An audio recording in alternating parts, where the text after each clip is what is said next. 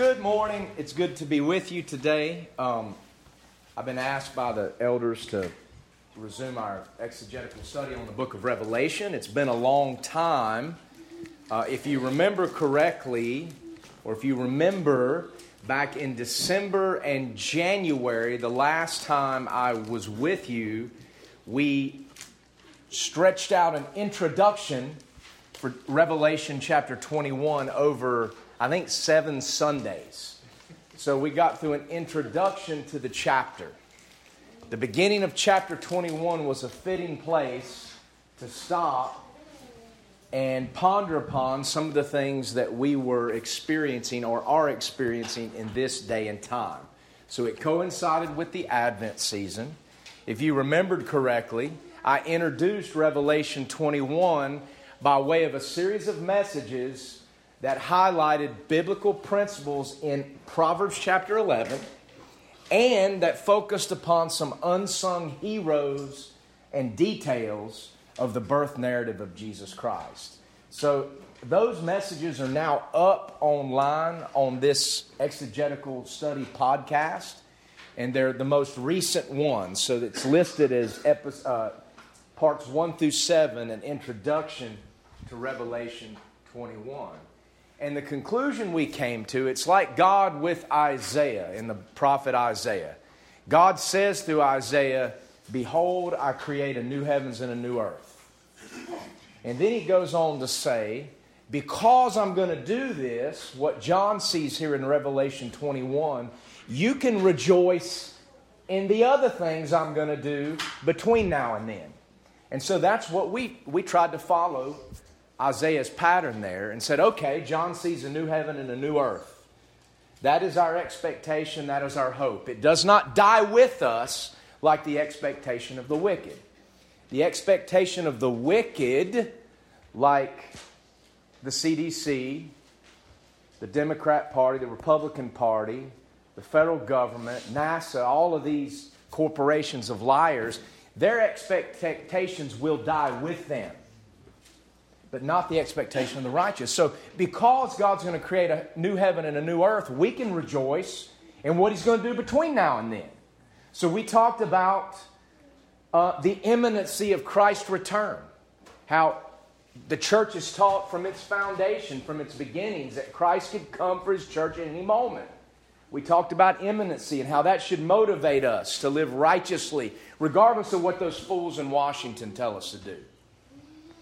We talked about what we're looking for next on God's calendar. That's the rapture of the church, a biblical doctrine, what Paul calls a mystery. All mysteries mentioned in the old in the New Testament or explained in the New Testament are enfolded in the old. And so if the rapture truly is biblical, then we should be able to find it enfolded in the Old Testament. And we did. We we studied all that. And that was all an introduction to chapter 1 or 21. So I'd encourage you to go back. I've done some reworking to that podcast where the episodes are numbered. Um, there's some in the middle. I mean, there's like 154 episodes. So there's some in the middle still lacking the number. But you can subscribe and actually go back. All of them are listed now. It used to be just 100, the 100 most recent. But you can go back now and be encouraged. I would encourage you to do something I did this week. I would encourage you to go back when you have some time. Podcasts are great. You can listen to them on your phone while you're going about other business. Where you stop, it'll pick it up right where you came back. Go back and listen to the first two messages of this study. This was on, over eight years ago, January of 2013 an introduction to the book of Revelation. Go listen to it. This was long before COVID, long before um, Trump, the Trump era, long before the fake president who can't put two sentences together, long before the National Guard is guarding the Capitol to scare the American people, long before any of that, before we even thought about that. Go listen to it. You'll be encouraged. Go listen to the message to the church at Ephesus. I believe that's episode five or six. And then follow it up with the messages to the church at Smyrna, We talked about why and how God uses persecution in the lives of believers. It's so appropriate to today. So I'm encouraged that God's Spirit taught us back then. It's not me that gave some great message or prophetic message. Without Christ, I can do nothing. But God was teaching us and preparing us eight years ago for these days. You know, people can accuse me as a preacher of a lot of things, and they'd be right. You know, I, I commented to Eric uh, on his Facebook the other day that, man, you're still wet behind the ears. You're a young buck. And I think he thought I was saying there's a lot you need to learn. I wasn't talking about that. I was saying, man, your age, man, 25 is young. I could ride a bicycle across America when I was 25 and barely break a sweat. Now that I'm 45 and I'm trying to walk across America, ooh, it's, I'm having a hard time. So enjoy your youth, guys, because it's fleeting. It doesn't matter how great a shape you're in. I've worked out since I was in high school. It doesn't matter. You can't avoid the way of all flesh. You can't break the spell of aging. But anyway, in our exchange, I just said, look, brother, I can, I can teach you a lot of things, probably more about how to screw it up, how to screw something up and then have to fix it than to do it right the first time. That's what I can teach you most about. But people can accuse me a lot of things, and some of them are legit. I'm very prideful, or can be. I can be very reactionary. I can blow a gasket pretty quick or be impatient. But one thing I'm not is inconsistent. I'm consistent. The message I've been preaching since God called me to preach is a consistent message that has not changed. Go back and listen to the first message in this podcast eight years ago and tell me if this message has changed. I'm, so, if I've got one thing in my favor, it's consistency, and I give God the glory for that. We need to be consistent Christians. And we're, because of our inconsistency, the church has failed the American people during this COVID tyranny and all this garbage. And we've thrown out our liberties and our freedoms, and we've betrayed the people we claim to love. But we haven't been inconsistent in this teaching. And I think you would be encouraged. I like to go back and listen to old messages sometimes just to see, you know, what the Lord's taught me, how I might have grown, what I might have said that could have been said better or maybe needs to be corrected. Man, if I hear something in there that needs to be corrected, I'm going to correct it publicly.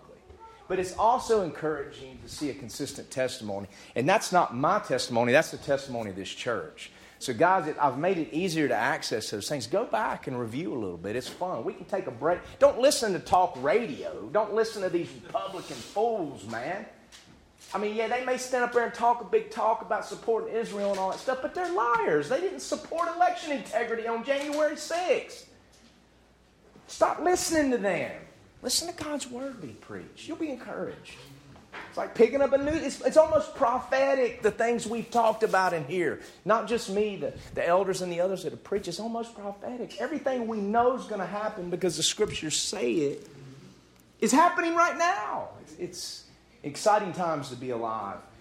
But so concluded our introduction to Revelation 21. So we're actually going to get into the text today.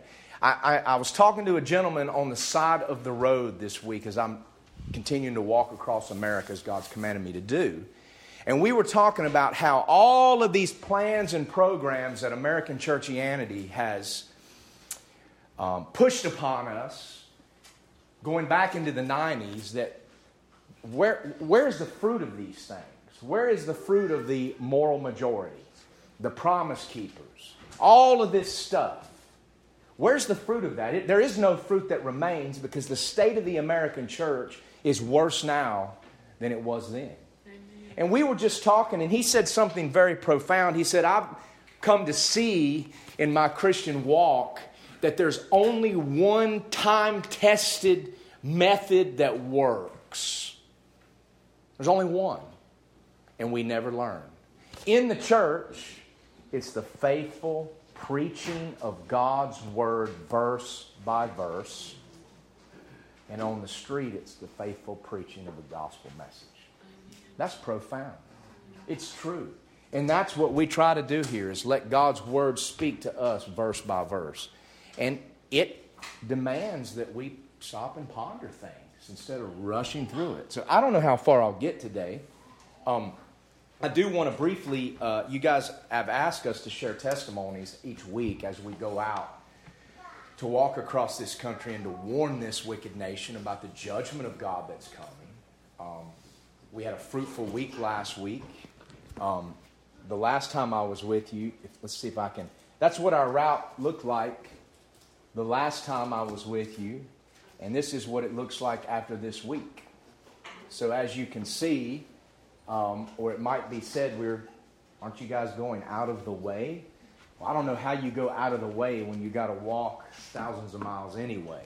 But this past week was fruitful. We had our, long, our, our, our longest distance in a week. We covered 111 and a half miles um, from Cottonville, a little crossroads in Stanly County, we started on Monday morning early, and we made it to a place called Brookhaven Road in northwest Iredell County.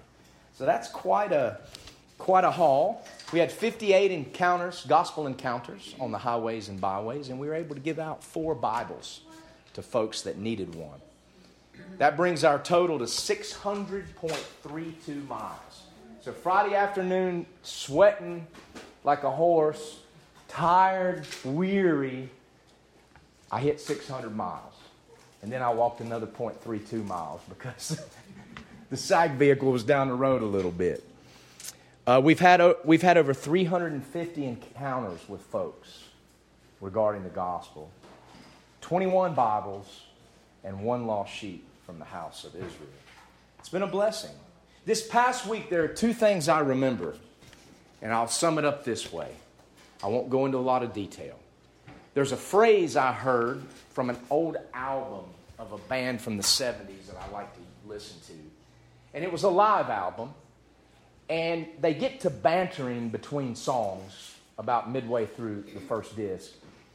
And it's this banter that at the same time, it, it's, it sounds childish and foolish, but at the same time, it also has an air of wisdom and depth. So I don't know if you've ever seen something that is ugly and yet it's incredibly beautiful at the same time. I don't know if you can understand that. Or maybe you just don't think crazy stuff like that. Maybe I'm warped. But bantering about what I, it, it's just childish, but yet it's profound. And in this bantering, one of the band members just kind of shouts out this phrase sheer profundity. And that's always stuck with me. When, when, I, when I'm confronted with something that seems elementary and yet profound at the same time, I've often caught myself thinking or saying sheer profundity. And I had a couple of encounters this week that would just sum up the week. Um, twice within a 24 hour period, I met Christian people who shared a testimony about their local church. These people weren't related, it wasn't the same church, it wasn't even the same county. Both of these individuals attended a church with a pastor. Now, remember, a pastor is a shepherd of a flock, right? And in both of these churches, when the COVID came, the pastor was so afraid of getting sick that he quit and left the church. Just resigned. Just up and quit. And so I'm hearing this from two individuals within 24 hours about two local churches that probably aren't that far away as the crow flies because a guy can't walk that far that quick. And I'm just scratching my head. Sheer profundity. You know, when I think of a shepherd, I think of David, the shepherd boy. He was willing to go out and fight Goliath when everybody else was scared to death. And they're like, You can't, do look at you. You can't even wear this armor. He's like, Wait a minute. When I watched the sheep and the bear or the lion came, your servant went out and fought and grabbed that old bear by the beard and slew him. David was a shepherd boy and he was willing to go out and meet the lion and the bear to protect his flock. If anything, isn't a pastor supposed to exist to protect his flock? To look out for the well being of his flock and to put himself at risk on behalf of his flock? And you call yourself a pastor and you quit because you're scared of a virus with a 99% survival rate, and you can lay your head down at night on your pillow, not scared, the one that holds the galaxies in his hand and holds the sword that's going to judge you. Sheer profundity. So I remember that about this week. Bewildering. And yet there are other things that just were profound. Two encounters. Two encounters where I walked away saying, sheer profundity. I met an individual, and we were talking about the state of the church today, and he used an illustration that I think is so appropriate. And I understand it because I've ridden in these races before. Have you guys ever watched a bicycle race? Or have you ever watched clips from like the Tour de France or any of those things? I know this because I rode a race one time. It was a 157 mile race that went through the night. It started at Badwater in Death Valley, the lowest elevation in the continental United States. And the finish line was the end of the road at the trailhead to Mount Whitney, which is the highest mountain in the continental United States. It involved three 5,000 foot climbs, and it took me all night. We started at 3 o'clock in the afternoon in Death Valley.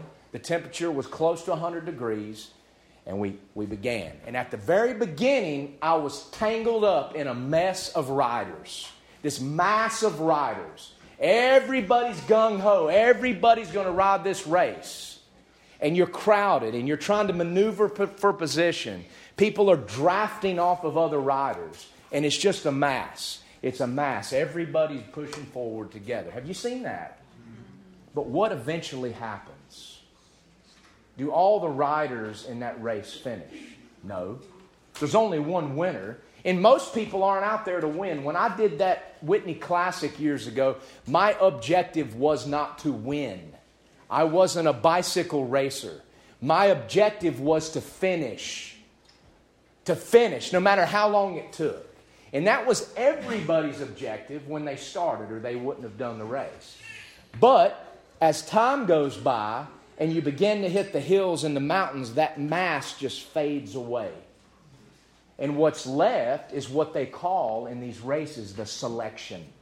It's those who are going to finish.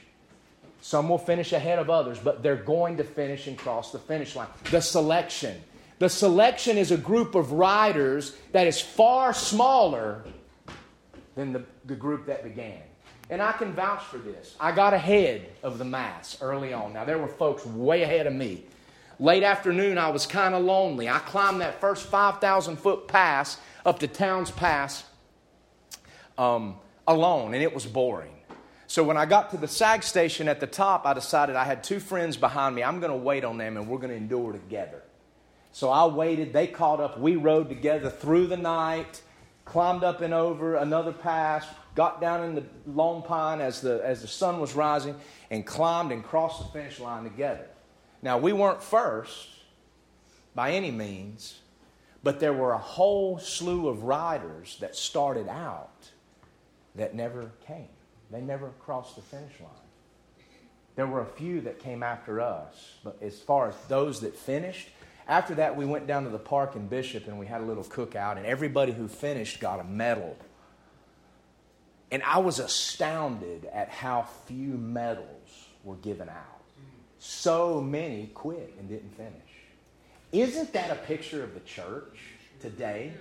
All of this mass of American Christians spoiled in their Christianity, and we love God and loving on everybody and all of this and that. And then this COVID stuff comes, and we get a little scared. It's the hill. And then what happens? The mass fades away. And all that's left is the selection. The true believers who fear God and not man. Man, what a powerful illustration. And this was just a guy sharing this with me on the side of the road. And I thought about how I see this in that ride I rode sheer profundity. I walked away, Lord, help me to finish. Not just to walk across America, but my race for the Lord. We got to finish, guys sheer profundity. There was another encounter I had when I cross an interstate highway on a bridge. I like to cross bridges that don't have exit ramps, just a bridge. And I like to just, there's interstate traffic, I'll just go stand at the rail of the bridge and I'll just hold that cross aloft. Says, Repent or perish, get ready. And I'll just stand there until I, you know, I might say, I'm going to stand here until I hear five people honk at me. And I'm just going to stand there, and people are driving under the bridge. They see it. And people honk, and I've got five honks on I 77. I turned and faced the other direction, got five honks, and I said, all right, I'll go. So I was standing at I 77 the other day, and this car came by and saw me holding the cross aloft. And she rolled down the window and she said, What are you doing? And I said, Ma'am, I said, I'm just an old preacher. God told me to walk across America, and I'm warning this wicked, damnable nation that there's a flood coming. God's judgment's coming, and we need to repent and get right. And there's no way to get right except through Jesus Christ, the same Christ that our founding forefathers trusted. And she was like, Wow, that's great. I said, Are you a believer? And this is where the sheer profundity came. She said, Yeah, I'm a believer. You know, I said the words and did the little thing, you know, when I was a kid. But on after that, God woke me up. And I thought, sheer profundity. Isn't that what God does when you get saved? He wakes you up. Man, that's profound. I don't know if that, that lady even understands that I walked away from there just thinking about that. What a simple, profound description of what salvation is. God wakes you up. You can say the words, you can pray the little prayer, you can repeat after me, you can walk the aisle, you can do all of this stuff, but if God doesn't wake you up, you're still asleep. And when God does wake you up, you're awake. So maybe, just maybe, in the midst of all of this mess, God is waking up people out of slumber that leads to ineffectiveness or out of slumber that's leading to death in hell. What a profound thing. Sheer profundity. Pastors quitting because they're scared of a virus, don't care anything about their flocks. The selection. And God woke me up. Those are profound things that just kind of sum up the week for me. So I praise God for that. Revelation 21. Eric and I and Bethany are going to go out three days this week. Probably going to go back out Tuesday, Wednesday, and Thursday. It's going to be a roundabout route. We may touch Wilkes County, come down through Alexander. There's not a, very many places to cross the Catawba River, believe it or not. Highway 16, Highway 127. Guys, people are crazy drivers on those roads, and there's no shoulders. So there's one other option. It's called Grace Church Road. I don't know if you guys know where that is. It's a little bit west of uh, 127, comes down into Caldwell County. It's probably out close to where Graham, uh, uh, Graham and his uh, Grant and his family uh, used to live. I didn't get to go over there because I had I had uh, vertigo that night. But it comes down, and then you, you come into 321 just on the other side of the river uh, uh, there. So that might be the way we go. Come back to Hickory, back to Conover and Newton. And I got a text from the post lady at the Conover post office the other day asking me if I'd please walk by there so they can get a photo op. And I thought I might just walk in there with my cross and my upside down flag. Might just do it. I've been invited. Maybe I should. Revelation 21 John here. Chapter 21 and 22, let me sum them up for you. They go together. This is the end of the book, this is the end of our journey. Here in the first two verses, John sees two things. And then in verses 3 through 8, he hears two things or two messages. And then one of the angels says, Hey, John, come here. Let me show you something. Before we wrap this up, come here a minute. Let me show you something. And so from 21 verse 9 through 22 5, we have the Lamb's wife, the New Jerusalem, the city whose builder and maker is God that Abraham looked for. And then beginning with verse 6 in chapter 22 and to the end of the book, we're transported back to John's day back to the Isle of Patmos, where he was meditating on the Lord's Day in chapter 1. And we're giving, given a concluding exhortation by Jesus Christ himself. So we've been through the things which thou hast seen. Chapter 1, verse 19 is the theme and the outline of the book as Jesus gave it to John. If we'd stick by that outline, we wouldn't get any trouble and we wouldn't get confused. Write three things the things you have seen. John saw Christ as he stands in relationship to his church in chapter 1. The things which are the messages to the seven churches. Those churches were local, those churches were, were a, an admonishing warning to all churches at all time. Christ has taken inventory of his churches. They're a personal message to us living today, and they're prophetic. The things which are the church age, chapters 2 and 3. Then in chapter 4, point one, verse 1, at the end of the church age, John sees a door opened in heaven and he's raptured. And who does he find in the throne room? The church. It's been raptured out. Thou hast redeemed us out of every tribe, tongue, and nation. Then we have the tribulation period. It is Jesus Christ, the Lamb, who opens the title deed of the earth. It is Jesus who unleashes Antichrist on this world. It's judgment. The Antichrist is called the rod of God's uh, anger in Isaiah chapter 10. It's Jesus that unleashes the judgment, which is the rise of Antichrist, the rise of the beast, and then the seals and the trumpets and the vial judgments. And we see the fall of mystery Babylon, the fall of commercial Babylon. We see the world system come crashing down. And then we see the heavens open. And then we see the Messiah return, and he sets up a kingdom, a thousand years. And then we see the dead raised, a resurrection of damnation. We see the great white throne judgment, and then John sees a new heaven and a new earth. Our ultimate expectation. In chapter 65 and verse 17 of Isaiah, God says, Behold, I create a new heaven and a new earth. What John is seeing here is not new. Revelation is not new. Much of what Daniel writes to the Jew, John writes to the Gentile. Isaiah saw these things. And because God said, I create a new heaven and a new earth, he can say, he says through his prophet, Be glad and rejoice forever. And then God says to the prophet, Now let me give you a taste. I'm going to create a new heavens and a new earth. Now I'm going to give you a taste of it. Come look at this new Jerusalem. Isaiah 65. Isaiah 66, God says, Just as the new heavens and the new earth will remain before me, so shall thy seed. There are things that exist in this present creation that will bridge and transcend into the new heavens and the new earth. One is the nation of Israel. It says it right there in Isaiah 66. The Word of God will transcend into the new heaven and the new earth. The lake of fire is an eternal burning.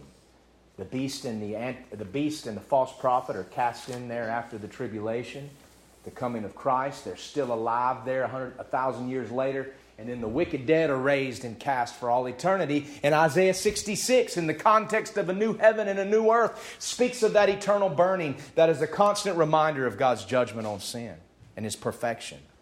The church also endures. The church is there in her home, in that millennium, in that same home, that same wife endures into the new heavens and the new earth. These are things that bridge. So, because they bridge, we can rejoice in these things now. Peter says, in light of what John sees here, Behold, I saw a new heaven and a new earth. Peter asks an important question. He says in chapter 3 of his second epistle, Now we look for new heavens and a new earth wherein dwelleth righteousness. Exactly what John sees here. And then, a, but a couple verse earlier, he asks a question, a rhetorical question that has an obvious answer. Seeing that all of this stuff we're looking at is going to be dissolved, the flood that's coming isn't a flood of water, it's a flood of fire, where the elements will melt with fervent heat. God is going to burn it up one day. So, knowing that, what manner of persons ought we to be? Clinging to it? Clinging to things that we cannot save, that we cannot protect? Or pilgrims like Abraham, Isaac, Jacob, Sarah, Abel, Enoch, Moses, Moses' parents. All of these listed there in the great hall of faith. Those who confessed that they were strangers and pilgrims on this earth. Is that how we live? We ought to be able to read Revelation 21, this first verse, and say, you know what? I'm a stranger and pilgrim here, and I'm going to start living like it and stop clinging. A stranger and a pilgrim isn't a vagabond or a fugitive that's hiding out and stocking up. He's one that lives and goes about his business, and his life is in God's hands, and he's not looking for a city that hath foundations. He's looking for a city that has foundations whose builder and maker is God. Walking across America is a great time to memorize Scripture. I memorized Scripture when I rode a bicycle across America three times years ago. And it's amazing how that comes right back to you. Second Timothy, the epistle, came back to me pretty quick. I'm not going to take time to recite it here. You don't want me to do I'm not going to. But I'm working on Hebrews 11. Almost done. And man, it's just motivating. John sees a new heaven and a new earth, for the first heaven and the first earth were passed away. That word there in the original language, passed away, there's a great illustration if you've ever been to the desert. And I've seen it a million times. Those long ribbon highways that drop down. I saw it though that night I rode that bicycle ride, dropping off a Towne's Pass, going across Panamint Valley, and I'm looking ahead, and the road eventually disappears because, not because there's some kind of curve there, but because it fades. It's perspective. It's like the road just fades because you can't see farther than a certain amount. But yet I could see in the great distance lights coming, dropping down off of uh, Father Crowley down into Panamint Valley. Just forever, these lights coming and it was kind of creating more light pollution. And I'm like looking at the heavens and I'm thinking, man, hurry up, get by. That car just keeps on coming toward me. It takes forever. It takes forever. And then finally, it passes by. And once it passes by, it's gone. It's gone. Never to even be remembered again. It just passes in the night. That's the language being used here by John, and he's told to write, The first heaven and the first earth will pass away, just like a car on a desert highway in the night. Why are we clinging to it? Why are we putting our hope in it? Human government can't fix this mess in America. I've told people this many times along my walking route. You can't fix a spiritual problem with a, with a financial or a political solution.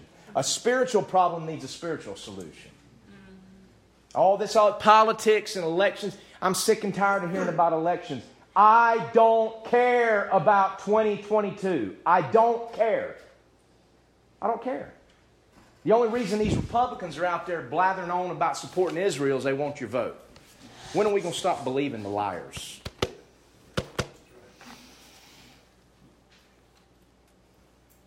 First heaven and the first earth were passed away, and guess what? There was no more sea.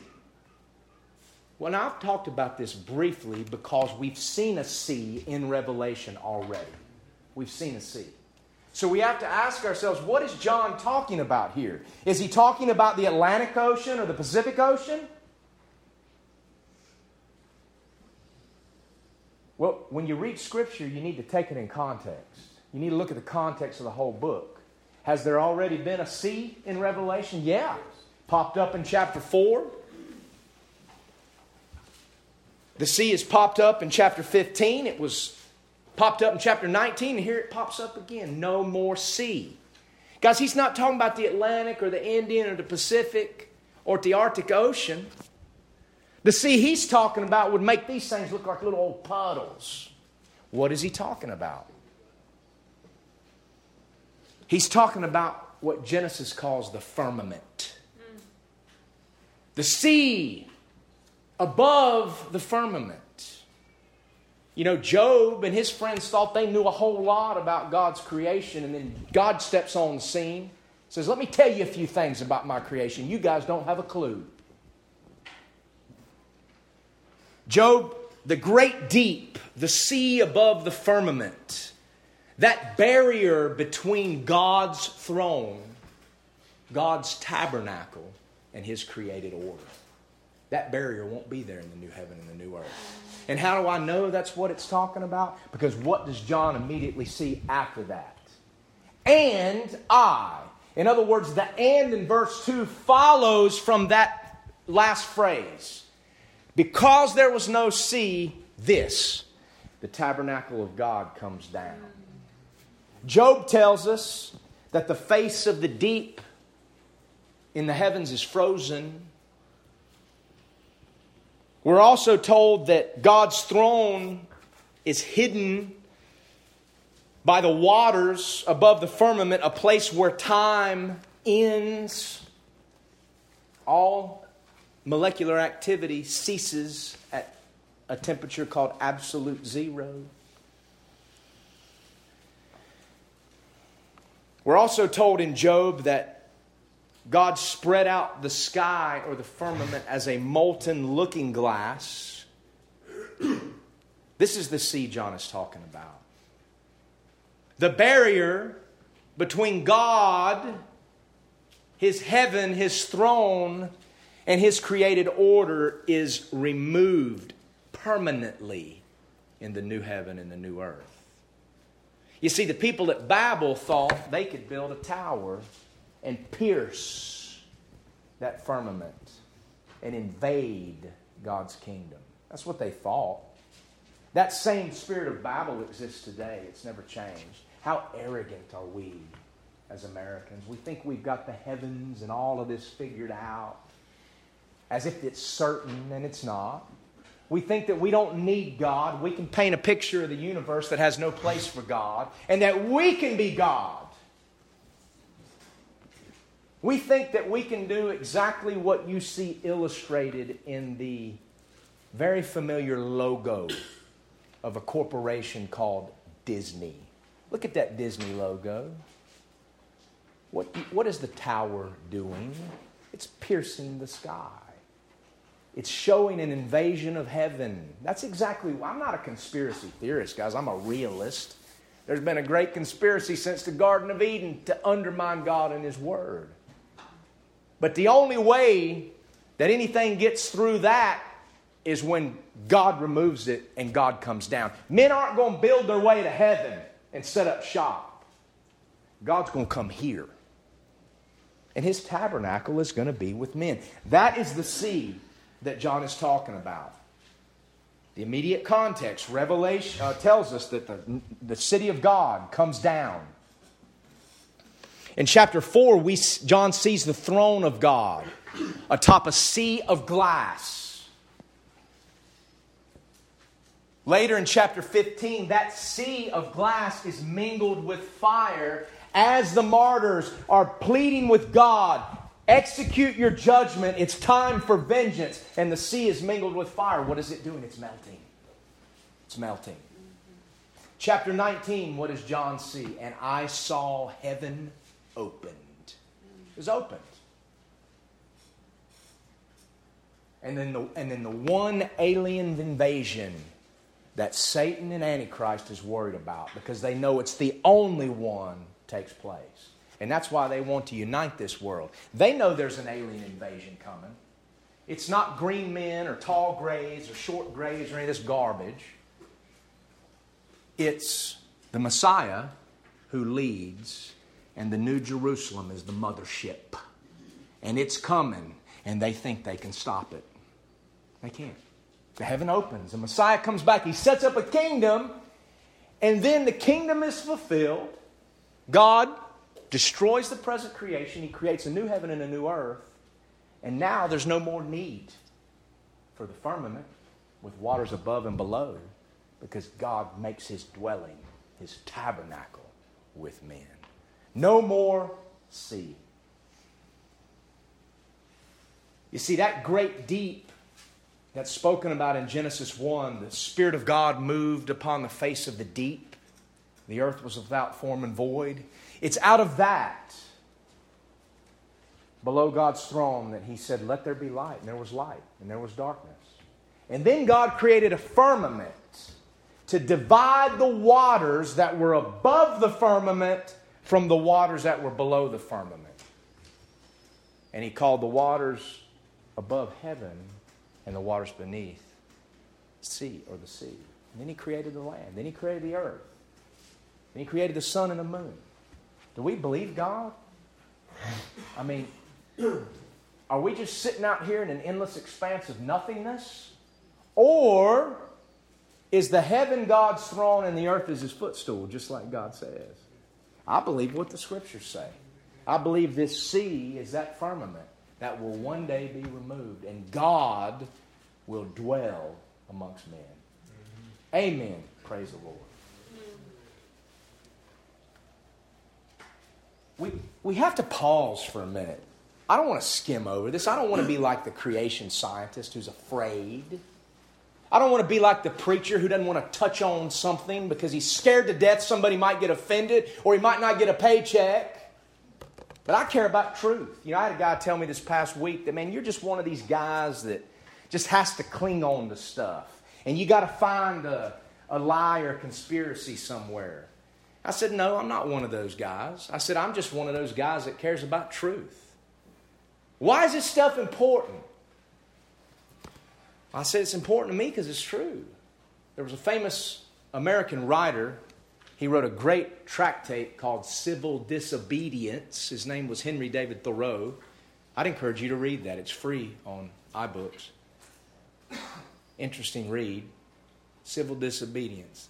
It's exactly how we ought to respond to our wicked, tyrannical federal government today. But he said this He said, rather than love, than money, than fame, give me truth. That's just that's the way I'm wired. I want truth. I want to know. I want to deal with it. But it seems as if we never deal with. There are two things that seminary professors, pastors, church leaders won't touch. And that's why Revelation doesn't get preached like it should be. That's why Genesis doesn't get preached. They, won't, they don't want to touch biblical chronology because it flies in the face of evolutionary historic chronology. And they don't want to touch biblical cosmology, what God says about his creation, because it flies in the face of NASA. So, are we going to be those types that just avoid God's truth because we don't want to deal with it? Or are we going to look at it and be confronted with it and believe God and take Him at His word? Now, I wish this was on tape. It's not. And I don't know if you guys remember this, but way back before Revelation started, one of the first messages I ever preached in this church, it might have been when we were over there at Tim and Chris's house. I preached from Psalm 33, and I talked about biblical chronology. And what does the Bible say about the age of the earth and human history? And it's not recorded, but I've got the notes. And we looked at Psalm 33. And back then, I talked about how Satan, from time immemorial, has wielded a weapon against to try to attack and undermine God's truth. God's word is a sword, a double edged broadsword. Satan's is what I call a trident. Who knows what a trident is? a three, like a pitchfork almost.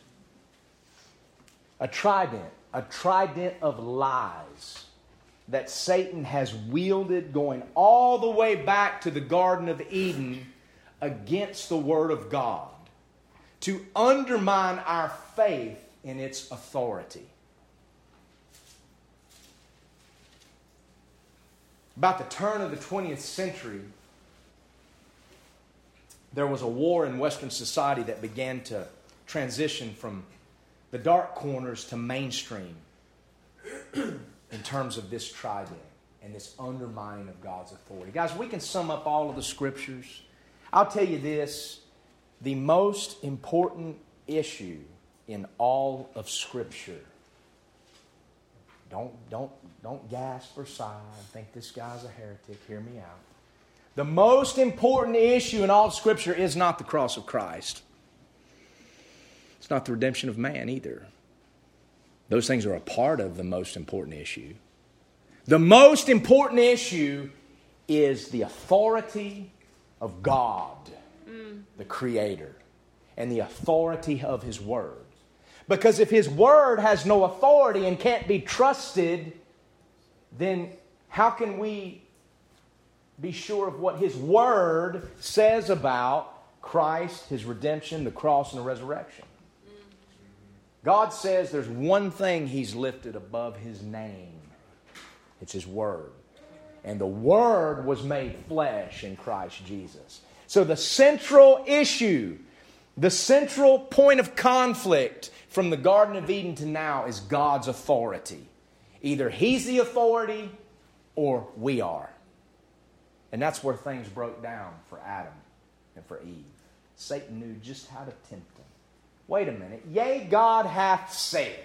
Okay, you know, God hath said, don't eat of this fruit, you'll die. But what he really meant is, if you eat it, you're going to be like him. You can be gods. And it says that Eve looked at it and said, man, that looks good for, it's pleasant to the eyes, it looks good to taste. It's one desired to make one wise. The very uh, pillars of sin, John talks about lust of the flesh, lust of the eyes, pride of life. She took it and ate. And she discovered that didn't make her like God at all. It brought death into the world. Adam took it and ate. And we often think that Adam blamed the woman. He didn't blame the woman, he blamed God. Mm-hmm. It's the woman you gave me that did this. And from that time till now, it's all about God's authority. And Satan has wielded a trident against his word. And, and, and the, the spikes of this trident, and this doesn't go back to Charles Darwin, this goes way back. Men have taught and believed. Charles Darwin was a plagiarist. He was a philosopher, not a scientist, and most of his theory was plagiarized from those that had come before him. But the trident this weapon Satan uses to attack God's word, the central spike, this is what I preached years ago, is evolution.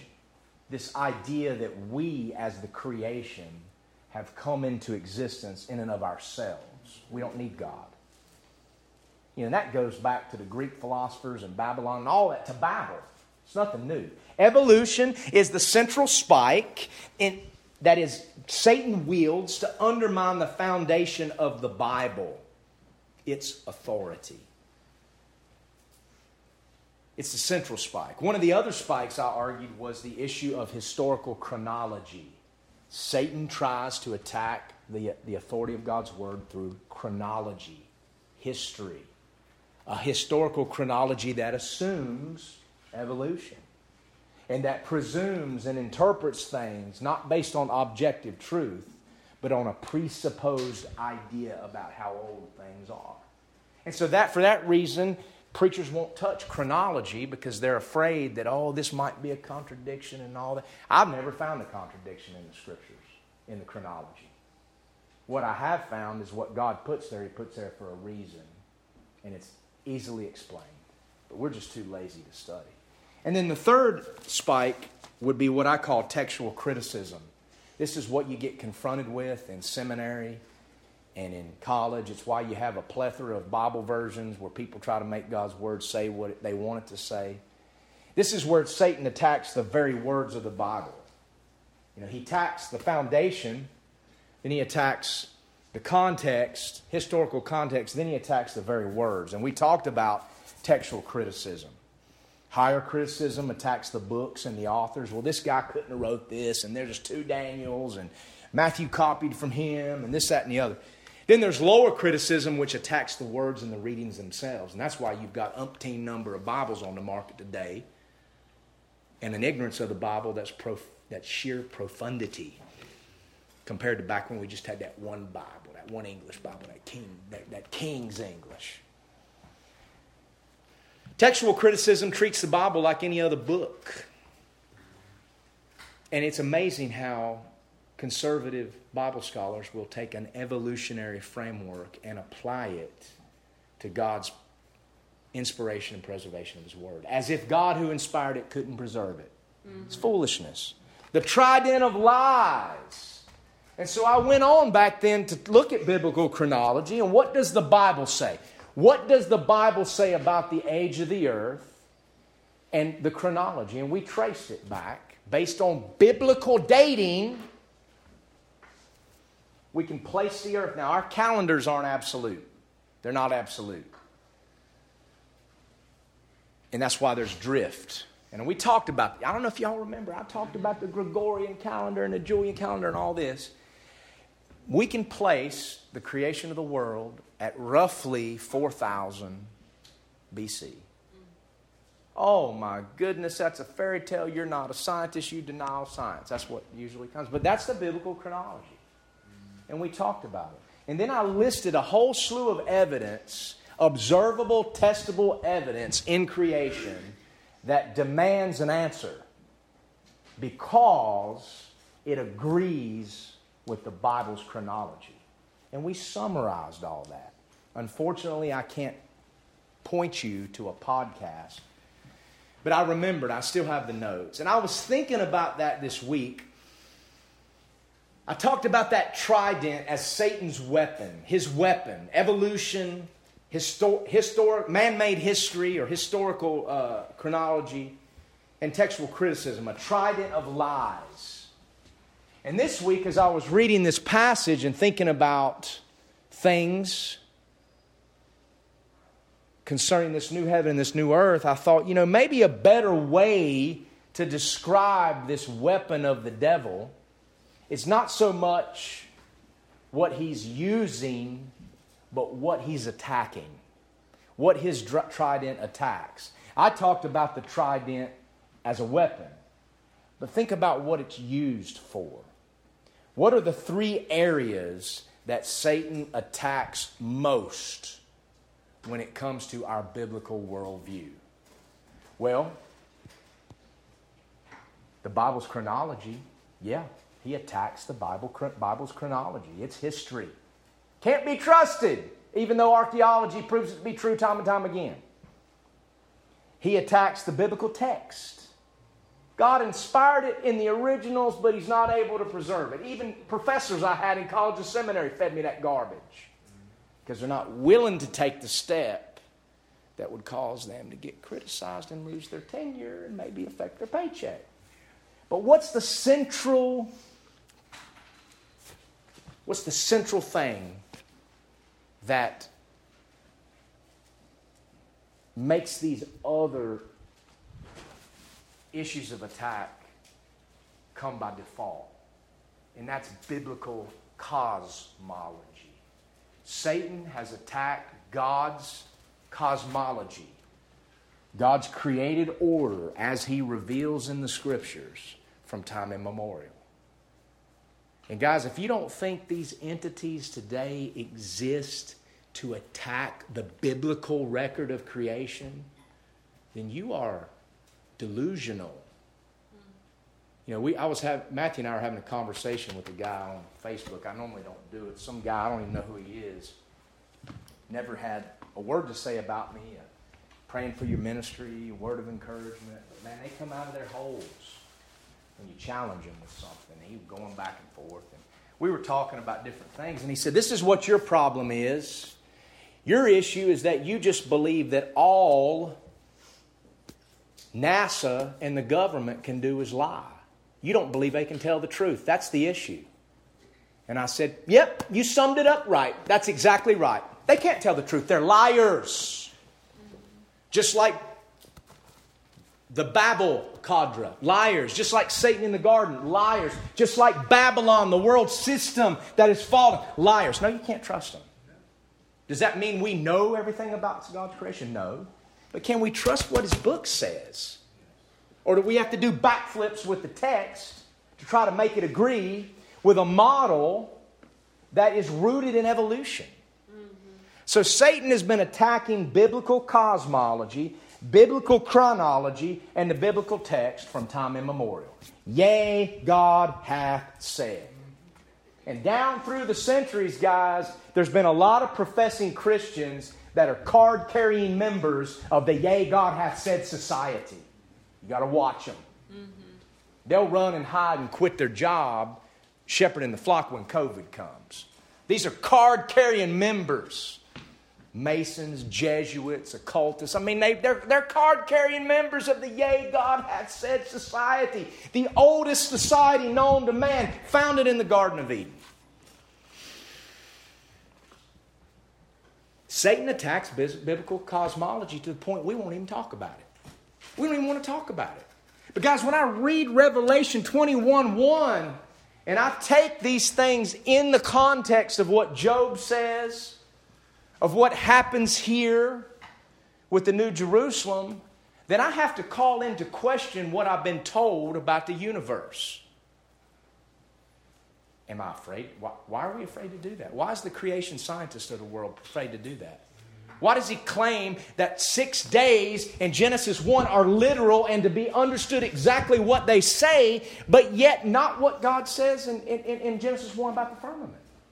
Not what he says about the sun and the moon. That's not literal, that's poetic. Well, guys, that's contradictory, that's inconsistent. But when you got paychecks and endowment funds, museums and all that stuff at stake, man, it's amazing what people won't talk about because they got to protect the paycheck. I've been guilty of it. But after what I've seen, after the lies we've seen fed to us this last year, we ought to be questioning everything. Mm-hmm. We ought to be tracing our steps, going back a little bit and asking ourselves, what have these devils been lying to us about also? But we can trust God's word all of these things, biblical cosmology, biblical chronology, and the biblical text, they all meet, they all intersect in Psalm 33. I think it's worth reading. I might not get through verse 1, but hey, that's all right. Psalm 33. I mean that little that little phrase there, no more sea, is a mouthful because it, it, it throws a monkey wrench into man's cosmology that tells us we need to prepare for an alien invasion. There's only one alien invasion this world needs to prepare for. And it's an army of aliens. Aliens in the sense that the moment they gave their heart to Christ, they're aliens to the people of this planet. And the mothership's in New Jerusalem, and the Messiah's coming with his saints, and he's going to invade, he's going to set up a kingdom. Antichrist knows that. He just wants you to believe his little green men from Mar- Mars because it can't be God because you can overthrow God. He still thinks that. Psalm 33, we are told to rejoice in the Lord, O you righteous, for praise is comely for the upright. Praise the Lord with harp. Sing unto him with the psaltery and an instrument of ten strings. Sing unto him a new song. Play skillfully with a loud noise. We are told to rejoice and to praise. And now we're told why in verse 4. Why should we rejoice at all times and in all circumstances? For the word of the Lord is right. God's word is right over man's hypotheses, over man's theories, over man's strategies, and over man's tyrannies. Isn't that interesting how that all rhymed? I didn't have that written down, that just came out. Interesting. I'm surprised myself. The word of the Lord is right. That's why we can rejoice. All his works are done in truth. That means the works that he does he does them plain and in truth. We may not understand them, but what He does tell us about them, we can trust. They're not dark secrets. The word of the Lord is right, all His works are done in truth. That's what God says about the biblical text. That's why Satan wants to attack it. He loveth righteousness and judgment. The earth is full of the goodness of the Lord. By the word of the Lord, were the heavens made, and all the host of them by the breath of his mouth. That's biblical cosmology. God spoke, and it came into being. There wasn't a big bang that flung a bunch of stuff off, rotating in thousands of miles an hour, some in different directions, and it's all spreading outward. God spoke and it was. There's biblical cosmology, but Satan's got to attack that. He can't let you think that there's a creator you're going to answer to, even though he knows it. Even though the devils knew exactly who Jesus was and couldn't keep their mouth shut. What have you to do with us, Jesus, our Son of the Most High God? They knew. That's why the devil hides it. You know, he, he hides the truth and tries to hide the truth in plain sight. He gathereth the waters of the sea together and in heap. He layeth up the depths in storehouses. This is another way of describing what's described there in Genesis 1 about the firmament and the waters. Biblical cosmology. Let all the earth fear the Lord. Let all the inhabitants of the world stand in awe of him. Because we can look at his creation with our own eyes and we can observe his works and we can trust that what God does, he does in truth we can know there's a creator. For he spake and it was done.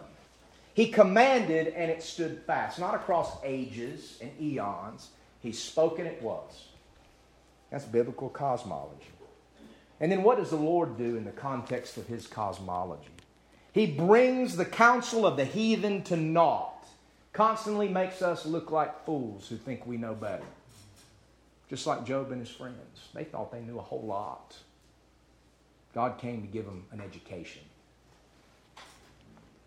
He maketh the devices of the people of none effect. The counsel of the Lord standeth forever, the thoughts of his heart to all generations. Blessed is the nation whose God is the Lord, and the people whom he hath chosen for his own inheritance. That's biblical chronology right there. God rose up a nation of people, Israel, to be the instrument whereby his truth goes into the whole world to be the conduit for the coming of Messiah and the redeeming of Gentiles from all tribes, tongue, and nations. That's history. That's chronology. We can date it. We can trust it. It's all right here. Satan's got to attack it. Verse 13 and 14 ought to throw a monkey wrench into your worldview if you believe the universe looks like what NASA tells you. you, you this, ought to, this ought to shake you up a little bit. The Lord looketh from heaven, he beholdeth all the sons of men. Where God's throne is, He looks down and sees all of us. From where does He look? The place of His habitation, He looketh upon all the inhabitants of the earth. That's profound. So simple, but yet profound. Now, that's what God's Word says. I, I find it interesting that same psalm brings all three of those together. All three objects of Satan's attack are there biblical cosmology, biblical chronology, and biblical, the biblical text. If Satan can undermine these in your mind and your heart, then he can undermine your entire worldview. And you can find yourself delusioned and believing a lie. Now, if I were to sum up biblical cosmology, I could sum it up here, God looks down upon all the habitants of the earth in his place of habitation. I think there's another verse, there's two other verses that sum it up. Flip back a few pages to Psalm 24. This is what the kings of men, the societies of men, the cults of men, the NASAs of men, the Disneys of men, the fake usurping presidents, the, the, uh, fake Dr. Fauci's, this is what they can't accept. This is what they can't wrap their mind around. Psalm 24 1 The earth is the Lord's and the fullness thereof, the world and they that dwell therein. This earth belongs to God. The land where people live belongs to God. And everything on this planet, every living creature and every human being, belongs to God. Mm. That's the core of biblical cosmology. Now, is that what NASA teaches? Is that what they picture when they give us all these artist renditions and make us think they're photos and all this garbage? When NASA tells us they can send 4K video without a single glitch from the surface of Mars, and yet I can walk through central North Carolina within 20 miles of a major city and can't get a cell phone signal. I mean, do they think I'm an idiot? I mean, maybe I'm kind of stupid, but I'm not that foolish. The earth is the Lord's. Flip over to Isaiah 66, verse 1. This sums up biblical chronology quite nicely. And this is what I believe. This is what I believe. This is the hill I will die on. Not the model, not the specifics, not what the surface of the earth actually looks like, not how the universe is pieced together, because there's a lot of things like Job and his friends discovered we can't know. What we can know is what God reveals to us. And we're going to learn all the great mysteries in the ages to come. And God's going to show us how much we didn't know. Just like He did when He finally spoke up at the end of Job. And He put to silence not only Job's friends, not only Elihu, the young man who thought he knew more than these older guys, but Job himself. Where were you guys when I laid the foundations of the earth? Explain to me. Where does the wild ass go and uh, breed her young? Show me. Where does she go? I mean, today in Ladakh, we used to live in Ladakh, northwest India. As, not, as a crow flies, not that far from Afghanistan. And it's still a mystery today where the wild ass, you rarely see them, but sometimes you'd see these wild asses out there running around. And it's like they just go off, and they go off and bear their young, and it's a mystery this day. But yet we know everything. We know everything. We know how fast the earth moves. We know this and we know that. Isaiah 66 1 Thus saith the Lord, The heaven is my throne, and the earth is my footstool. That's biblical cosmology in a nutshell. The heaven is God's throne, the earth is his footstool. God sits on his throne, and he looks down upon the inhabitants of men. He is intimately involved in His creation. And His creation, the earth, the people of this earth that He sent His Son to redeem, they are the center of His plan and purpose for the universe. Not some crazy planet out there that's billions of miles away that there might be this, or might be that, or there might be mushrooms here, this, that, and the other. This earth is the center of God's plan and purpose. Now that flies in the face of man made science, which is an institution today. It's not a process or a pursuit like it used to be. What are we going to do with that? Do we live like we believe this? Do we live like we believe God sits on his throne and he beholds the children of men and his plan and purpose is centered right here? Do we be- live as if we believe that? In the greater context of Isaiah 66, God goes on to say, Look, there's a bunch of people there in Israel that think they got it all figured out, and they mock you, and they, they laugh at you, and they think they know me. But this is the one to whom I will look, the one who trembles at my word.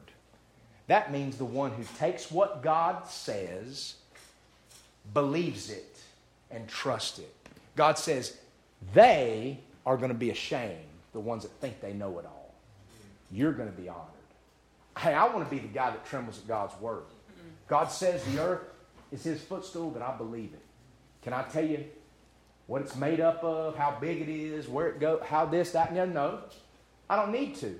But are these things important? Yes. Is it important that God's word can be trusted or not? Biblical cosmology. I'd like to share a few things with you that you might find of interest and we'll just stick with verse 1 today, and I'll call it No More Sea. That'll be the nice title for this message. And then next week will be nice. We can talk about the New Jerusalem, the holy city. The Bible says some things that might challenge your worldview. And I just want to throw a few out there today. We're just going to talk about what the Bible says. I'm not going to talk about what this is and what that is. There's a lot of stuff I don't know. But I know God's word is true and can be trusted because it's proven itself that way in my life many times. There are elements of biblical cosmology that literally fly in the face of the National Aeronautics and Space associate. I don't even know what that A means in NASA. Anybody tell me? I could care less. Flies in the face of NASA. Flies in the face of your school textbooks in the public school. Flies in the face of a society that thinks like Job or like Adam or like Eve that they know everything or we've got it all figured out just because we got an iPhone in our pocket and we can type something in Wikipedia. Wikipedia is not truth, it's lies mixed with truth.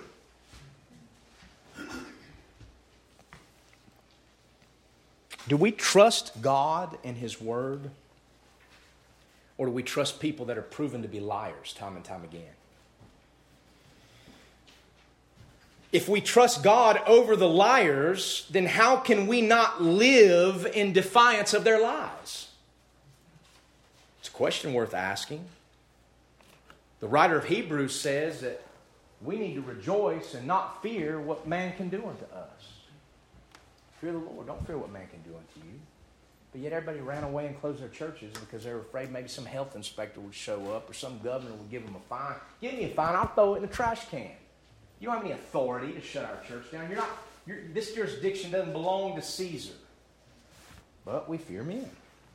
Do, are we going to trust him or the liars? Way back in February, it's amazing to me. You know, you want to know how I study for these messages? I don't sit down and cram.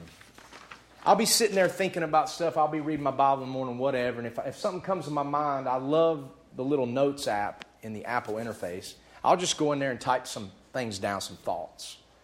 And I'll put it in a category called sermon notes. And I'll just go back and draw from it if it's applicable. Sometimes these will become actual posts on Facebook. Facebook for me is a pulpit. It always has been. People get mad, and blow a gasket. Other people like it. That's just what I do. Okay? But on February 1st, I wrote this. I think it's worth reading when we consider biblical cosmology. And it may have been a post. I don't know. I can't remember. But I do know I had it in my sermon notes. And it's amazing how applicable it is to this message because I hadn't even thought about this message. I said this You have been lied to about so many things in recent months by the media, the powers that be, and even by prominent folks who would fancy themselves spokespeople for the American churches. COVID 19, the vaccine, election fraud, all of this stuff. Can you not now see that we have been lied to about many things, many other things, for a long, long time? The truth is always there, oftentimes in plain sight but we refuse to see it because we are blinded by our pride and our cognitive dissonance. Take science, for example. Oh, how that term is so loosely thrown around today. Science literally means the pursuit of knowledge, not the conclusions of that pursuit. It's a process, it's a pursuit. Used to be based upon experimentation real experiments that tested hypotheses. Conclusions were then drawn based upon what could be observed, repeated, and tested. Today, however, mathematical equations have supplanted real experimentation as if the absoluteness of a concept is absolute in reality when simple observation proves that it is not. Let me give you a simple example. Consider two glasses. I'm just going to borrow this. I don't know if you're done. I'll drink it. I'm going to do a visual here. All right, that's close enough. Two bottles. One is half empty, one is half full. Right? Just depends on how you look at it. So if I were to turn that into a mathematical equation, 1 half E equals 1 half what? F. Mathematical equation. Corresponds to reality, right? Now, those of you that are doing algebra and stuff in your math classes, 1 half E equals 1 half F, solve the equation. Mathematically, what is correct when you solve that equation? E equals F. E equals F. Conceptually, E, empty, equals full. But is that reality? No. Is empty ever equal to full in reality? Well, what does that tell us? Well, math tells us there is such thing as absolute truth because mathematical equations are solved one way, or if they're solved different ways, they come to the same answer. Two plus two is always four. That's absolute truth. But conceptual mathematics don't always translate into reality. One half E does equal one half F, but E doesn't equal F in this context. One of a full bottle will never equal an empty bottle. So that's an example of how concepts don't translate into, uh, into reality. And almost all of science today, even the stupid data they've spoon feed us and shoved down our throat about COVID, isn't based upon experimentation and testing. It's based upon mathematical data.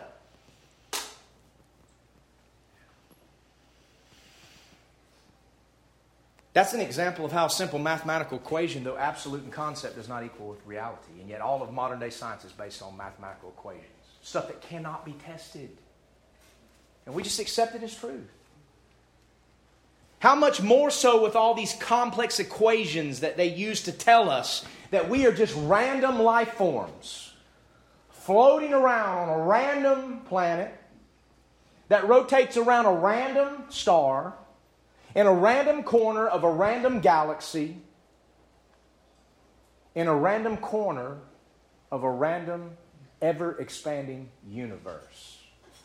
That's Satan's cosmology. That's what he wants you to believe. And yet, with our own eyes, going all the way back to the Old Testament prophets, they saw the same things we see. With our own eyes, we can look and see that the stars and their relationship to one another what we call parallax, never changes. The same Orion's belt that Amos the prophet saw, I can see, hasn't changed. Never once throughout human history. Math supposedly proves that, and we believe it because we assume that all science is objective and that no scientist ever has an ulterior motive. Give me a break. How foolish. My friends, we have been lied to about a great many things, but the plain truth has always been there for us in God's Word. So, what's the point of me saying all this? Stop listening to all the liars. Stop being hypnotized by all their fancy mathematical equations and untestable concepts. What Paul called vain and profane babblings and oppositions of science falsely so called. The great majority of today's scientists are not scientists at all. They are cultic philosophers and priests who think they are better than you, who think they are gods, and that you must come to them for the answers. Dr. Fauci thinks he's better than you, and that you got to come to him for the answers. Because, like the Pharisees of, of Jesus' day, ye say ye are gods. That's what's there in the Psalms. Next verse, you will all die like men because you're not God. In the New Testament times, this same thing was called Gnosticism. And there is no new thing under the sun, guys. Nothing's new. Am I a conspiracy theorist? No. I don't look for a conspiracy under every rock, but I am a conspiracy realist. From the dawn of human history, there's been one giant conspiracy of that old serpent to overthrow God's plan and purpose for this creation and, the, and to undermine the word of the Lord and his Messiah. The yea, God hath said society. That's the conspiracy. And it's 6,000 years old, even older than that, because Satan fell from heaven before that. And though this great conspiracy will never succeed, and though the Lord has foiled it time and time and time again, yet many a deceived soul has been led to destruction by its false claims. The lies we've seen concerning COVID 19, vaccines, election fraud, they ought to cause a wise man, not a fool, but they ought to cause a wise man to step back a moment and start retracing his steps and calling everything he's been told by these godless elites into question. Doesn't the Bible say in Romans, yea, let God be true and every man a liar? Why do we got to keep apologizing for God's word? We need to step back and call everything these devils these from the pit of hell have lied to us about. Like I told a, a black gentleman the other day, and we, we agreed together, I was walking through a rural black community. I said, These lying devils want you and I to hate each other because they hate all of us. And we got to stop listening to them. We got to turn them off. We can trust God. The heaven is His throne, the earth is His footstool. That was something I just wrote, and I happened to see it as I was walking out the door this morning. I said, Man, that's, that's not a coincidence. Sheer profundity. Simple. There are some things that God's Word says that are interesting. Turn to Genesis 1:15. Let's challenge our worldview a bit with God's word. Genesis 1:15 says God on the uh, uh,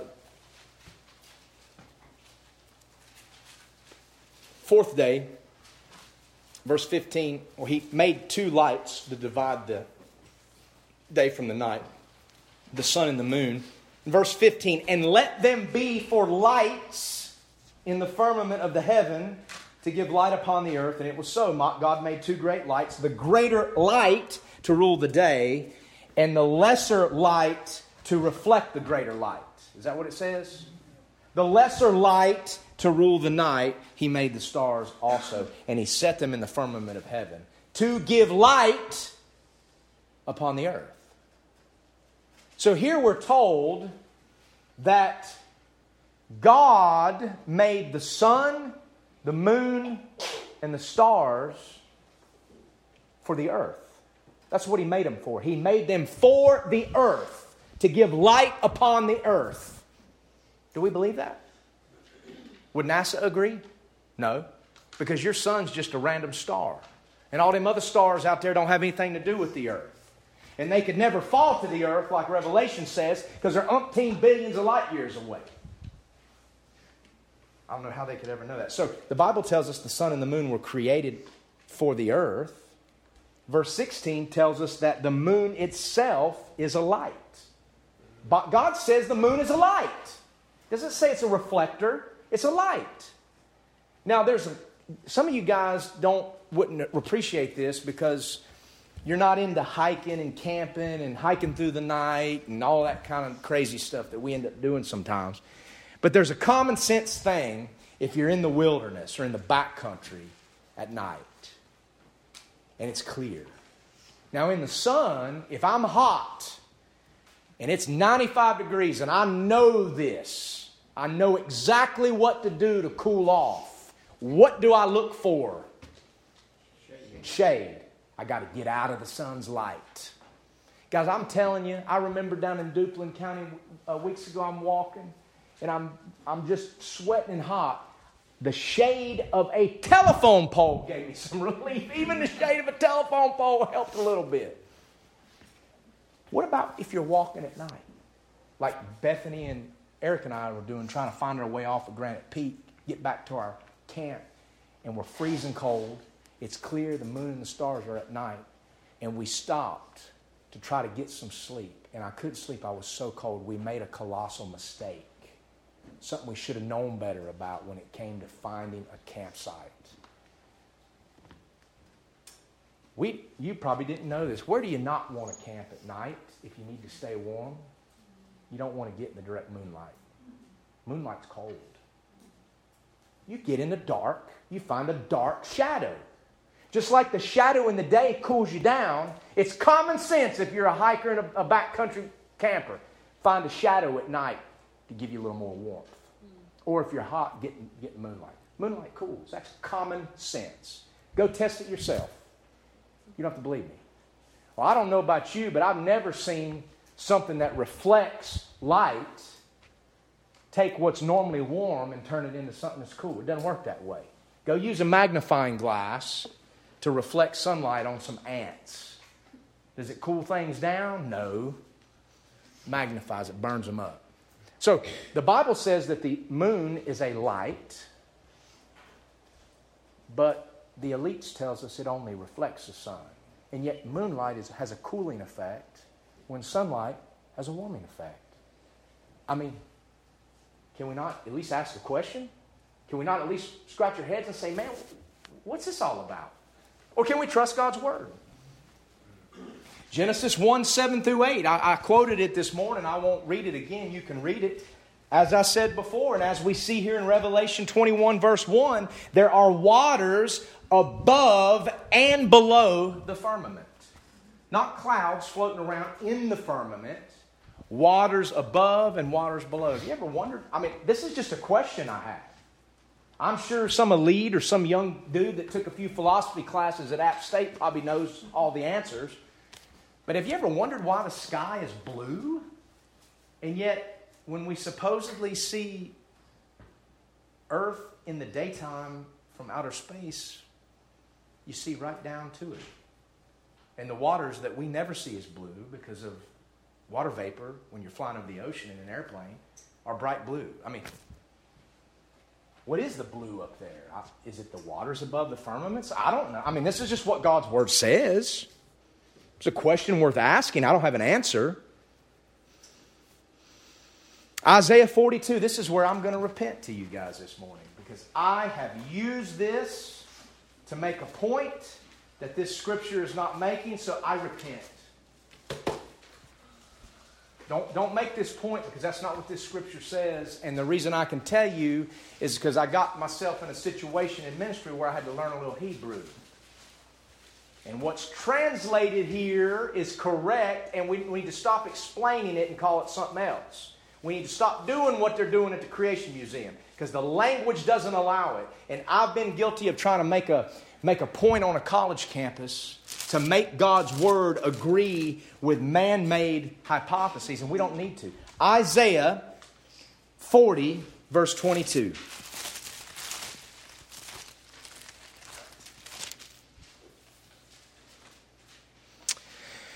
Amazing chapter. It can give you strength and resolve in the days in which we're living.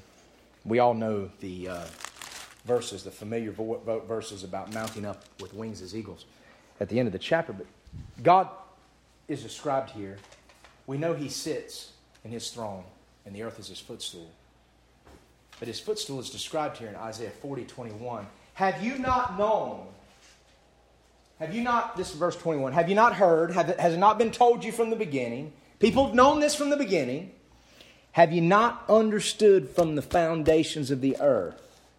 And this is the prophets rebuking Israel for worshiping idols and forgetting about the one who holds his entire creation in his hands.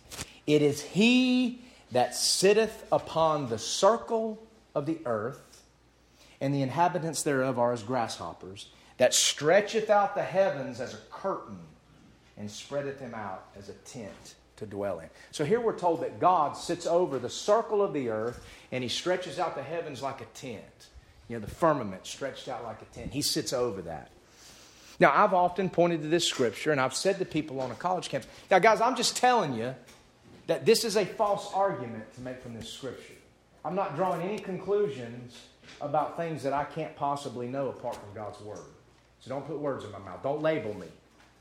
Don't label me with a label here. I'm just asking a question. I've made this argument on a college campus, and I've even said it here in the very message that I mentioned at the beginning from years ago, and I repent. I said, See, the Bible teaches us that God has sits over the sphere or the globe of the earth. See, the earth is a globe. The Bible said it was a globe long before man discovered this. See, the Bible can be trusted. All right, that sounds like a good argument, right? Yeah. But that's not what this says. And so I'm taking a man made framework and I'm forcing it upon God's word to try to make convince people that God's word is true. And that is a false argument. I repent. Why? I mean, I just started learning some Hebrew to speak with the Israelis, and I'm seeing something here. Whoa, wait a minute. That word circle there means exactly what it says circle. Okay, it's the Hebrew word uh, chug. Means circle. Doesn't mean spear or globe. Doesn't mean that. And how do I know Very easy. Turn over to Isaiah 22 18. There's another word that means exactly that, and Isaiah uses it. Isaiah 22 18, he's describing what God's going to do to Israel. He's going to judge them for idolatry. And he says in verse 18, He will surely, surely violently turn and toss thee like a ball into a large country. God's going to scatter Israel to the nations and judge her, toss her like a ball, like a sphere. Dur in Hebrew means ball. or a sphere. So we're told God sits over the circle of the earth, and it's wrong for us to use God's word to try to persuade people that man made cosmology agrees with God's word. Am I, I'm not drawing a conclusion here. Don't label me. Don't label me. Don't call me what you want to call me. Don't do it. not drawing a conclusion. What I'm saying is the Bible says God sits over the circle of the earth, and that word does not mean a ball, because Isaiah uses the word for ball in a few chapters earlier. It doesn't mean that, it means circle. So when I read that, and how he describes the heavens, I'm suddenly scratching my head because it doesn't match what I've always been told. Now, you may not want to hear that. You may shake your head and think I'm crazy. Are we going to believe God's word or not? Mm-hmm. But I should never have used that, that verse to try to make a point that I didn't need to make. God doesn't need me to defend his word. He can defend it on itself. Martin Luther said the Bible's like a lion in a cage. Just let that thing out, it'll defend itself. Doesn't need me, doesn't need you.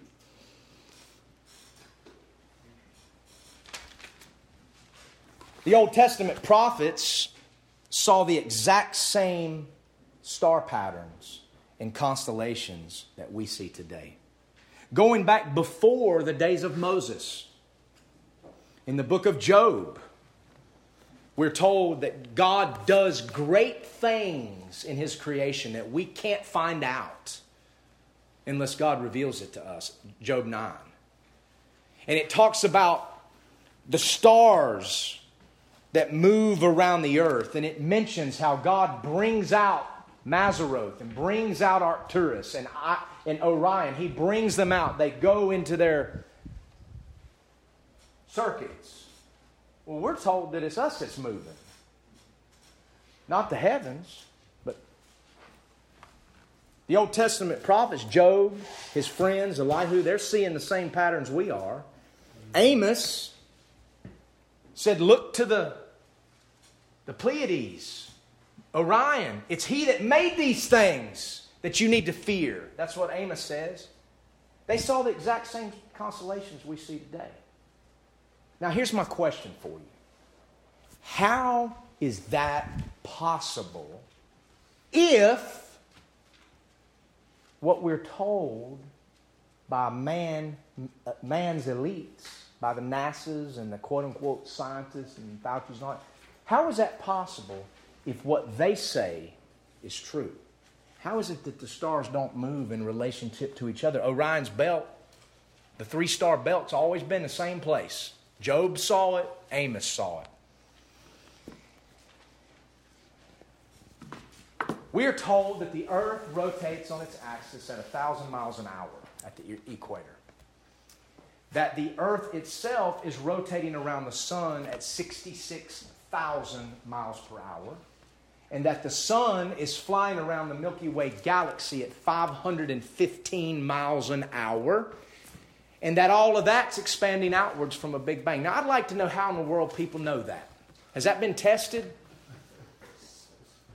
And I'm also trying to figure out how, if that's all going on, how can I put my coffee in a cup on the table and I don't even see a ripple? Oh, well, it's relativity. When you're in a plane, you know, and you're flying and you're moving, or you're in a boxcar, you don't know you're moving. Oh, oh, yeah, you do. Look out the window. You can be in a plane all day long and not feel the motion you would feel outside the plane, but man, if that thing moves just a little bit, you better be holding your coffee and not. I don't ever put my coffee on a tray in the plane. Never. Because it's going to fall. And I don't want coffee all over. But this is an example. Based on those figures, I just want to show y'all something. This is what we're supposed to believe the earth is doing.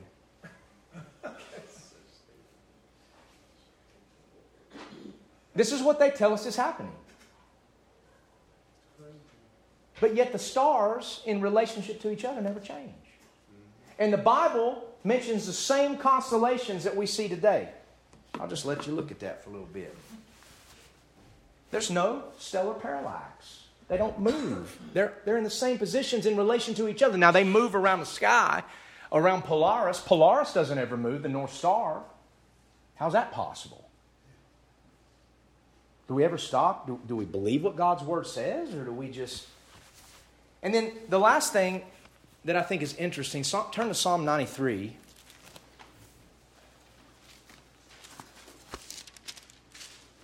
And I'm, I'm, I'm going to finish here.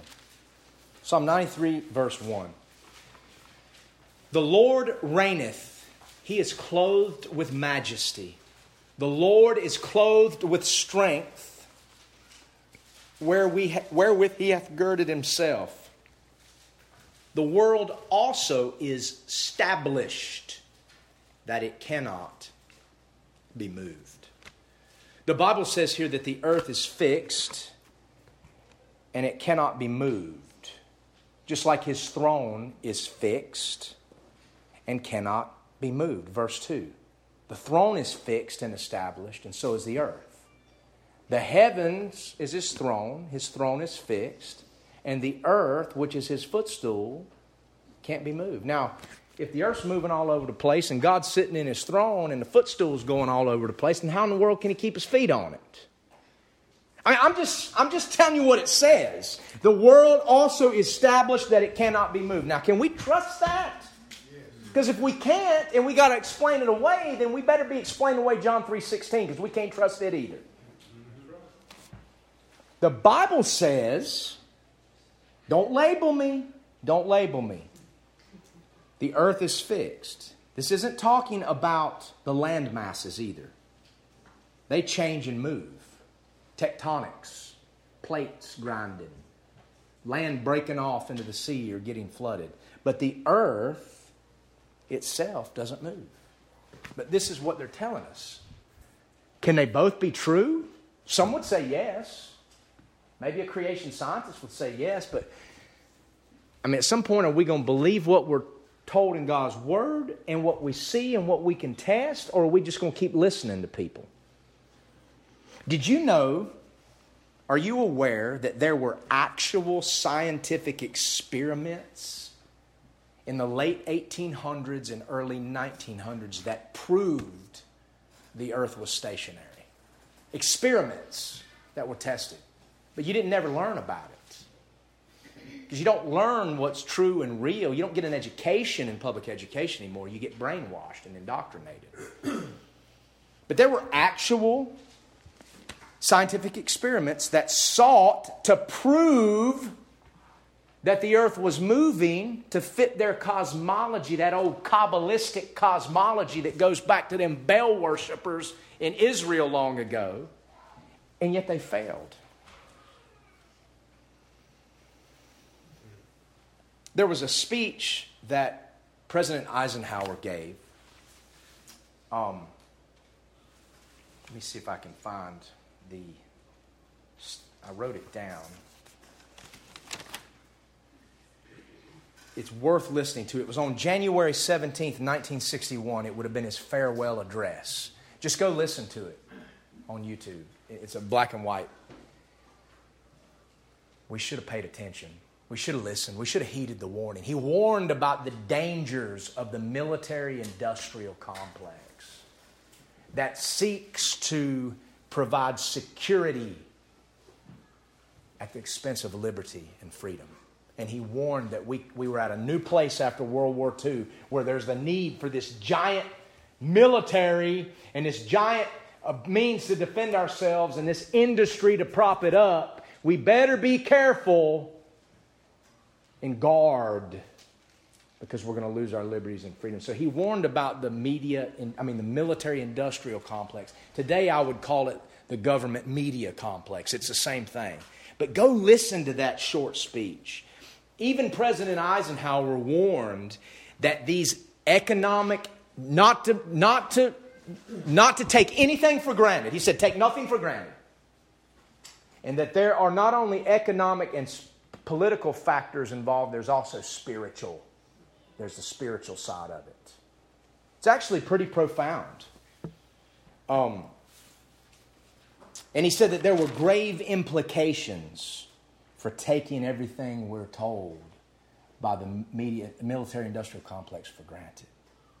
Take nothing for granted.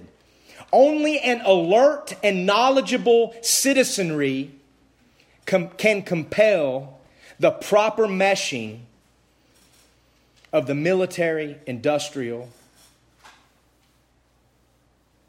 machine of defense with our peaceful methods and goods so that security and liberty can prosper together. Be careful, be alert and knowledgeable as a citizenry. That's the only thing that's going to keep the meshing of these things from taking away the things we hold dear. Have we been alert? No. Have we listened to President Eisenhower? No. We've been asleep at the wheel. We just buy everything we're told. We don't stop and ask questions like I'm trying to do today. There were experiments that sought to disprove that the earth was stationary. I watched an interview not too long ago with a 102 year old lady. She's dead by now. This has probably been a few years ago.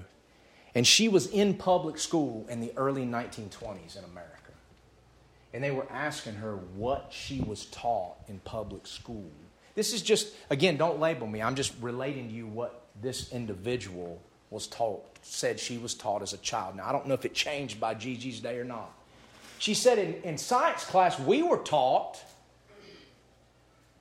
that the world was flat and that all the heavens and all that stuff was made to give light on the earth.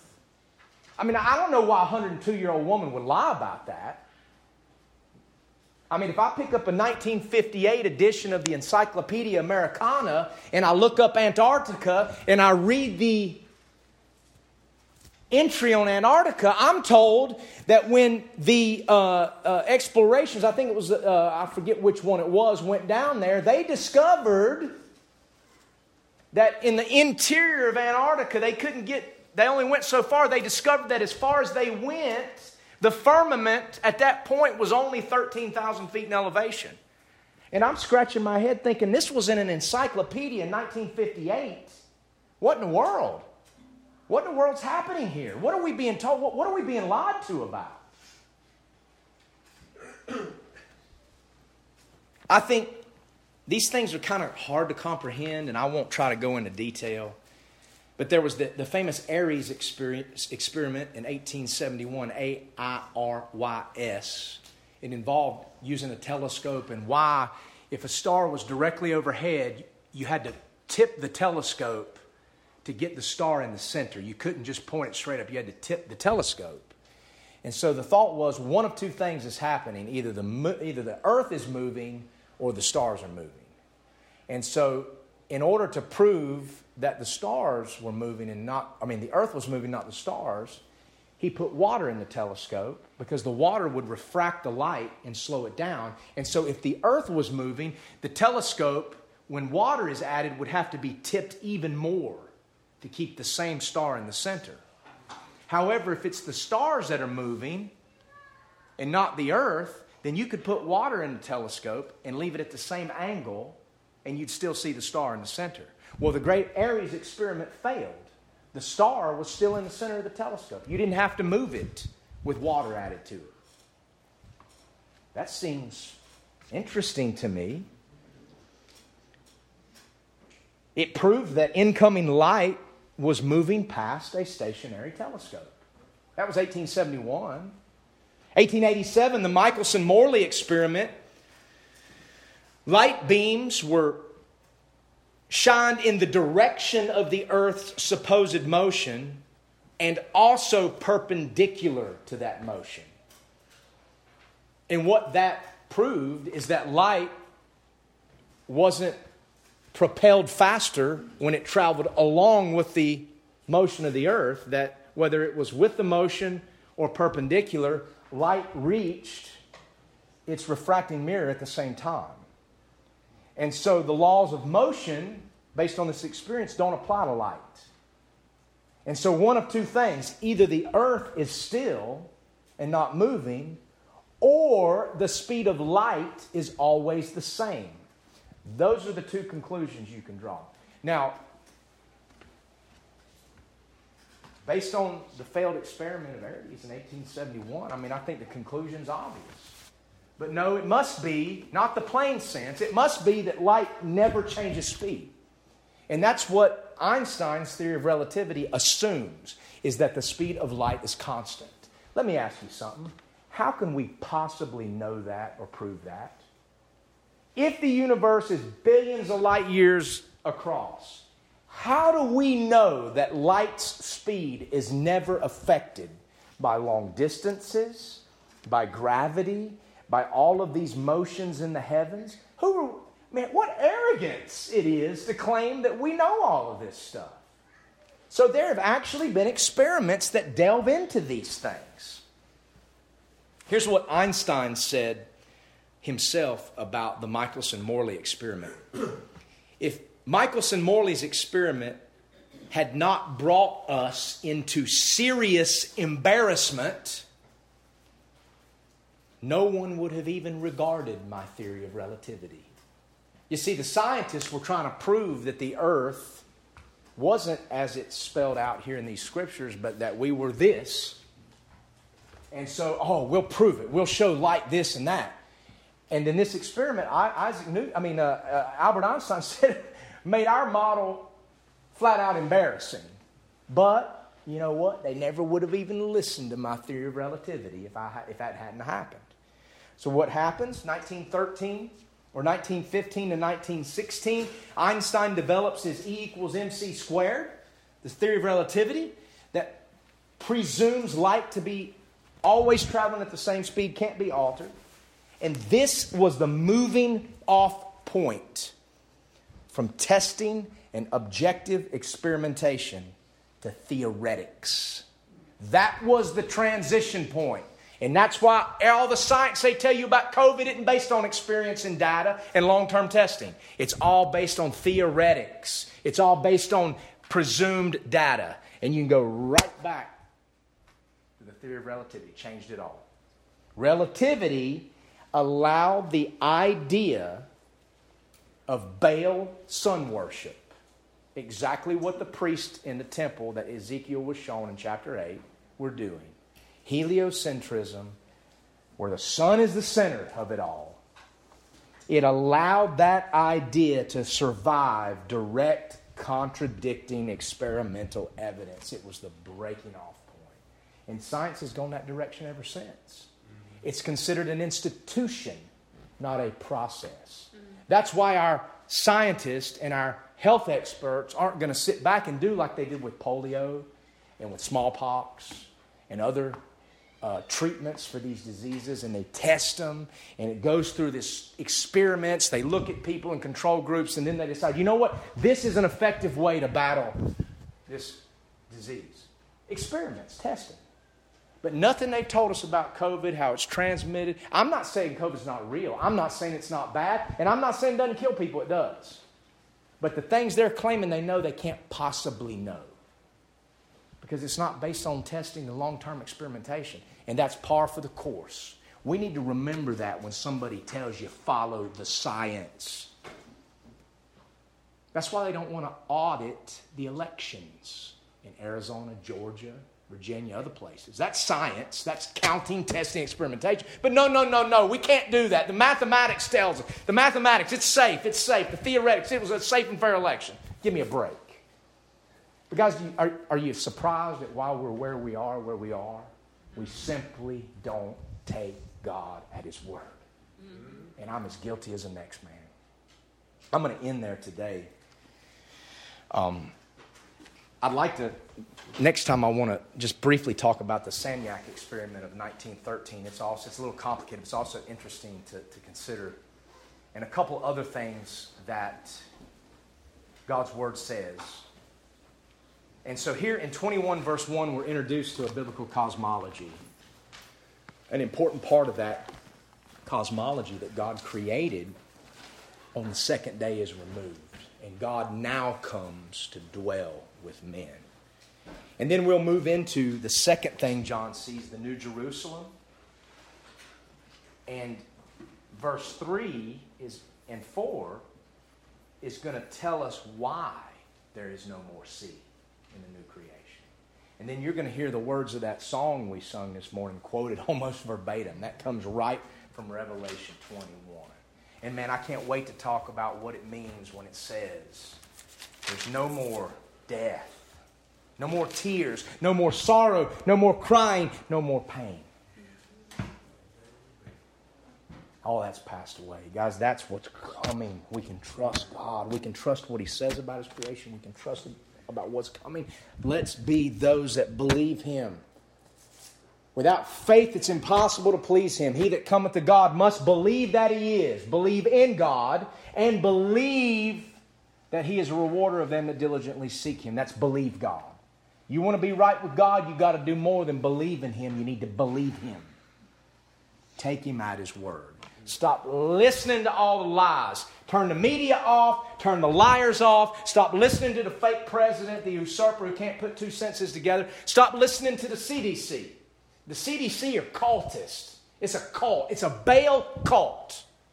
Now, you may not like that, but I'd like to think that my travels around the world, reading the CDC recommendations and everything that has earned me a little street cred here. Stop listening to all this mess. God will give people what they fear, even Christians. If you, if you quit fearing Him and stop and, and listen to all this fake news and, and, and get scared to death like these pastors. These pastors that ran off from their churches wouldn't surprise me if they did die of COVID. Because God gives people what they fear when they won't fear them. That's exactly what He told Israel. I'm going to give you the very thing you fear. Job himself was wise enough to see his own sin in chapter 3. Job didn't sin against God with his mouth, he didn't, he didn't blaspheme God, but Job had a problem. In chapter 1, we see he was OCD about his kids. Oh my goodness, they might slip up. I got to go offer this sacrifice and I got to do this. And, I got... and then what does he say in chapter 3 when he starts to open his mouth? The things that I feared most have come upon me. Mm. Now, God's turning of Job's captivity was merciful and gracious. If we're those that have lived in fear, there's an opportunity for us to stop and for God to turn our captivity like He did for Job. Stop listening to the liars and let's listen to God. Let's don't fear. Stop fearing. I mean, there's so many people in Canada right now that are fearful to open their churches because they're getting a $20,000 fine. Take your fine and tie, throw it in the trash can and go to prison. Be willing to go to prison for the gospel. And it'll go away. But we're scared. If we're so scared of all this stuff, God will give it to us. I hope we'll learn our lesson like Job did. I hope I will. I hope I will. All right, let's let's close. I'm sorry I've run a little long, guys. I hadn't been able to preach in a while. I just got to start preaching. I can't stop. Father God, we thank you for your word. This may have been the longest message I've ever preached. And I trust you took it where you would have it go. Bless the food we're about to eat. I pray these believers were uplifted today. Lord, it really is that simple. You have spoken, we can trust you. We may not understand everything. We can't pontificate and claim to know all this stuff because Job and his friends didn't know. And one day all these mysteries will be revealed, but we can trust you in what you've said. Help us to learn to discern between truth and error. And that can only come by your Holy Spirit. It can't come from our own wisdom and our own education and our own uh, accomplishments. It must come from your Spirit. So we just want to know the truth, Lord. We don't claim to know this or that. We just want to know the truth, and we believe, we confess that we believe what your word says. And that this earth and what you've created it for has a plan and a purpose, and you're going to be glorified, and the Messiah who was crucified and was buried and rose from the dead is going to be glorified. And that one day there'll be a new heaven and a new earth and no more sea because the tabernacle of God will dwell with men. We won't even have to think about climbing up to it because it'll come down to us. And we long for that day just as Abraham did, Lord. A city whose buildings and foundations are made of God. In Jesus' name I pray. Amen.